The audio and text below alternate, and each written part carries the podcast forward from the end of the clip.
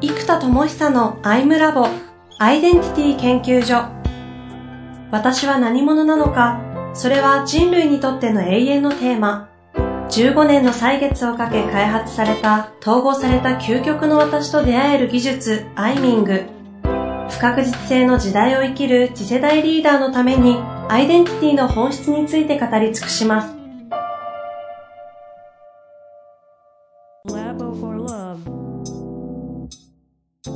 こんにちは、遠藤和樹です。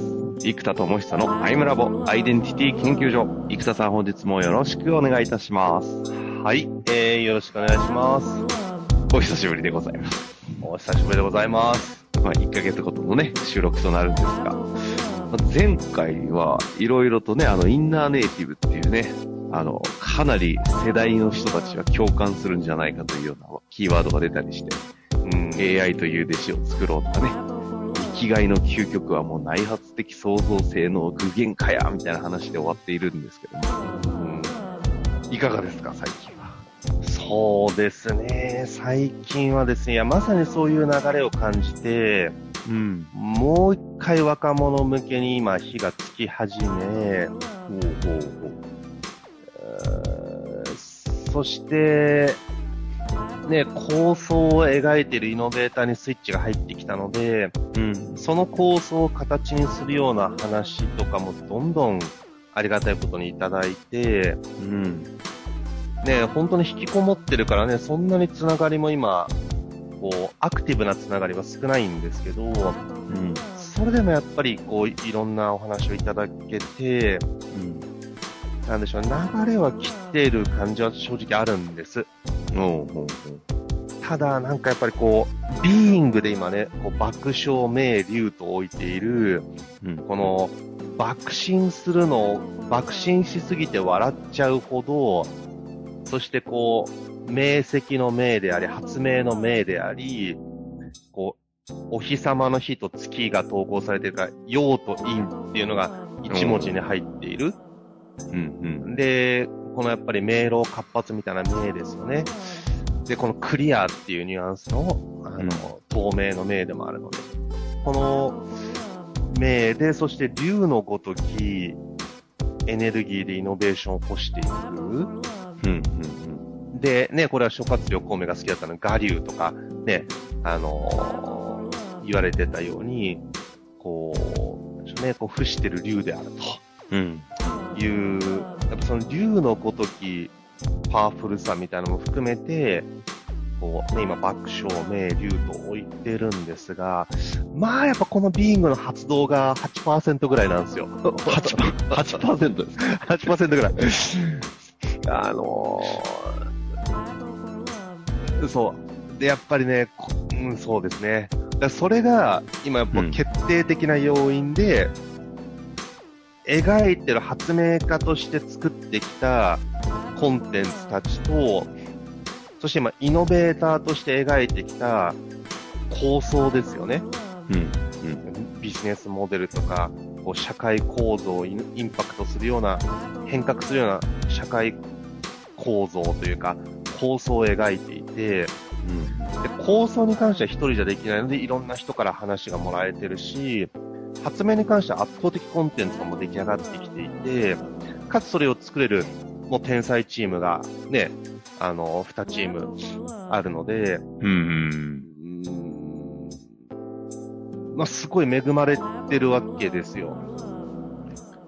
で、で、多分最後、今一歩、自分のエネルギーがやっぱり、なんていうのかな、こう、爆発してない感じとか、うん、まあ、そんなの関係なしに淡々とやりましょうっていうのはもちろんあるので、淡々とやってるんですよ。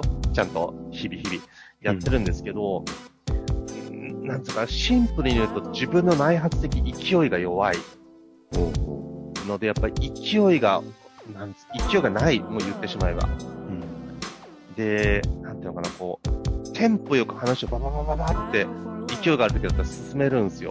やっぱり、話を振ってくれたら、何でもそうですけど、鉄は熱いうちに打てって言葉があるように、やっぱ熱を帯びてる時にテンポよくバババババッと進めるだけ進めると、やっぱ全然話の展開が違うんですよね。だからやっぱそういうね、テンポも遅いですし、あうん。まあ要はビーイングがまだ8%っていう状態ですね。これ結構ずっとそんな感じなんですここの1ヶ月ぐらいは。えーっとね、相対的な8%になったっていうのも、自分のやっぱり今起こそうとするサイズがでかくなった分、おそれに見合う基準に考えるなら8%っていうふうに思う感じなんですね。あ要は、今までは、なんだろう、発明家中心だったわけですよ。あ。その、5月ぐらいまでは。で、それってある意味個で閉じてるから、まあ、ブンブン集中して開発してりゃいいって話なので、それはいけてます。で、イノベーターも構想を描いて、勢いを持ってプレゼンするとか、会った人にこんなことやりたくてですね、ってこれがあったらインパクトっすよ、みたいな、いうのを話すだけだったら、うん。結構勢いというかエネルギーがある。うん。ところがやっぱり具現化していくとか、あとそれをね、短期間でやっぱりイノベーションしていくってなった時に関しては、それをなんだろうな、話だけ盛り上げるとか、うん。要は発明家もイノベーターもある意味、知恵だけでアウトプットなわけなんですよ。まあイノベーターはちょっと実行が必要ですけど。うん。そこまではあるんですけど、やっぱりその実行に落として重たいものをぐいぐい引っ張り、分厚く高い壁をガンガン突破するみたいな、うん。うん。なんかそれをこう、螺旋エネルギーでバーッとドリルのように、そして竜巻のように、ボーンと行くような勢いが、弱いです。という、という意味での8%。そうなんですよ。ああ。え、この間はどんな感じで時間をフォーカスって感じだったんですか？分散でも何でもいいんですけど。えっ、とね、あのーまあ、やっぱり、うん。もう一度フォーカスを思いっきり定めていこうというアプローチと、まあひたすら開発しつつなんですけど、いや、フォーカスって何かというと、要はあの、よくエレベータープレゼントとか言うじゃないですか。はい。ね、あのなんか、ホホテルで、的なやつですか？えそうそうそうそう。例えばホホテルでね、仮に孫さんとエレベーター一緒になりましたと。15秒で、要は、君ちょっと面白いね、この後時間あるって言われるかどうかが超大事なわけじゃないですか。で、そう考えるとテレビ CM ってすごくあれ15秒じゃないですか。うん。うん。15秒でよくぞあそこまでストーリー性を持たせて刺してくるなっていう、あやっぱさすがですよね、あのやっぱ CM 作ってる人たちなんか、すっごいあれで印象残ったり、好感度上がったりするじゃないですか、いい CM って。あ。うんうんうん。あれたった15秒ですからね。確かにこの壮大な生田ワールドのこの生田さんのその思想体系を15秒にまとめるとするならどうなるんですかね。いや、だからやっぱその一言化が全くできてない、全くじゃないけど、相手によって選んで、選ぶわけですよ。うんうんうん。経営者に対してはアイデンタリーカンパニーのことが刺さるので、究極に自己一致したポジショニングで経営するとイノベーションしますと。まあ、みたいなことは言えるわけなんですけど、でも 2C ではアイダモンっていう自己投稿をね、あまねく多くの人にできるようにしてるし、うん。それらをみんなができる C2C スクールプラットフォームにしたいわけですよ。はいはい。だし、で、そうするためにはひ、僕の分身が必要だから AI を開発してますし、うん。で、あと AI っていうとね、やっぱりみんなヒットしやすい現代では、あ、そういうことやってるんですか、と。ね、自己統合だけだとちょっと怪しいとか思う人もいるんだけども、うんうん。その、自己統合を引き起こすワンオンワンセッションができる AI ですと。みたいな話になると、なんか AI っていう概念だと、おーってくる感じがするし、うんうん。ね、メタマースクールやってますとか、うん、そう、だから結局ね、この描いてるイマジネーションがね、一言ができてないですよね。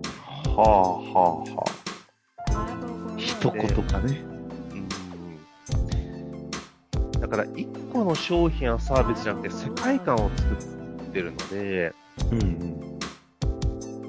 まあやっぱり、ね、こう、まあアイミングとかこの事故を統合したり事故をメタに扱う技術、これ全部まとめて今メタミングって呼んでるんですけど、この全技術なんで、メタに事故を扱う技術を全部メタミングと呼ぶならば、メタミングパークを作ってますとは言えるんですよね。うんうん。オンラインもリアルも。うん。でもメタミングパークってなんやねんって感じじゃないですか。メタミングって何の説明が、いや、メタに事故を扱うので、とかっていうなんか、あの、こっちとしてはね、もう最高に面白いですけどね。もう、まあだから、リスナーの方々も好きでしょうね。で要はね、メタミングパークの遊具を作ってたり、乗り物作ってたり、その、ある種、ミッキーとか、あの、グーフィーみたいなキャラクターを作ってたり、その、ね、ディズニーランドのファシリテーターのお姉さんを作っ育成したりしてるわけじゃないですか。うんうん。そう。で、ね、AI が動いたり、メディアとかしたり、合宿にしたり、オンラインにしたり。要は、結構そのディズニーの世界観に近いわけなんですよね。うん。動画コンテンツってもう映画単品で成り立ってるので、ね、動画コンテンツは映画コンテンツですし、ね、その、なんか、ホーンテッドマンションとかでファシリしてくれるお姉さんは、ある意味メタマーとかそうじゃないですか。うん。ワワークショップをね、ファシリするわけですから、うんだからまあ、研修業界のディズニーですとか言うとなんかね、これまたね、言い方あれなんですけど、なんつうのかな。ちょっと言い方あれですけど、こう、若い起業家が言うなら夢がある表現なんですけど、うんあの、うん 40歳ぐらいで言うとちょっと、なんか、なんつうのかな、大きく出たな、みたいな感じの、なんつうのかな、なんかゆ、うん夢語り系とか自分語り系の感じ？まあまあそうなので、別にそれでいいんですけど、急になんか冷めちゃうというか、うん。バナの世界だと、なんか、あ、ふーん、みたいな。へー、頑張ってください、みたいな、なんか、なんつうのかな。うわ、それで社会インパクトするぜ、みたいな感じになんないですよ。ああ。そう、だから結局一言化がまだまだ、僕がね、発明家じゃなくて1コンテンツだったらよかったんですよ。例えば、インサイトマップ単発でね、今多分10億くらいの研修会社は作れると思うので、で、それ一発で、多分マインドマップ屋さんってマインドマップ一発じゃないですか。うんとかね、速読屋さんだと速読一発なので、何やってるんですか？速読コンテンツですって、もう一発ですけど、僕の場合はその自己統合ってそいう概念そのものが統合的に全てのものを扱う必要があるので、統合っていうテーマを扱った全段階で全体性っていう要素が欠かせなくなっちゃって、うん。うん。なんか、要は全部みたいなことやっちゃってるわけですよ。うん。うん。というですね。しかもメタのメタのメタみたいな発想まで出ちゃってるので、あうん、ね、教育、前回見ましたっけね、こう、なんだろう、コンピュータープログラムとかアプリケーションとかを作るための、あの、コンピューター言語がありますよね。あ。はい。はい。Java とか C 言語とか。うん。うん。で、同じように研修プログラム、教育プログラムを作るための、研修開発、言語の開発までを今やってるんですよ。そうう。ん。で、これもまた AI と連動して、ここで設計したら AI がそれを実行できるように作ってるんですよ。結果的には、かい研修プログラムが生成される的なところです生成できます。か。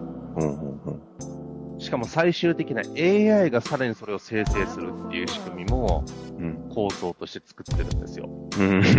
で、それが一応もうやり方がほぼ見えてるんですよ。ももう原理ま。で。うん。っていうですね、もはやね、ちょっとね、やりすぎなぐらい、うん。マニアックなことずっとやってるんですよね。うん。そう、だからね、結局何やってるんですか？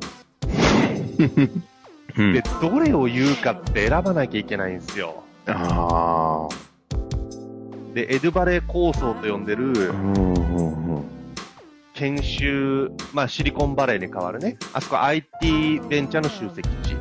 うんで、エデュケーションベンチャー、HR 系のベンチャーの集積地を作りたいです。で、じゃあそれをね、まあ今福岡がいいかなと思ってますけど、なんか京都でもすごいやってほしいってお話が来てたりするので、いきなり2拠点はもうさらなる分散だなとかね。うんうん。うん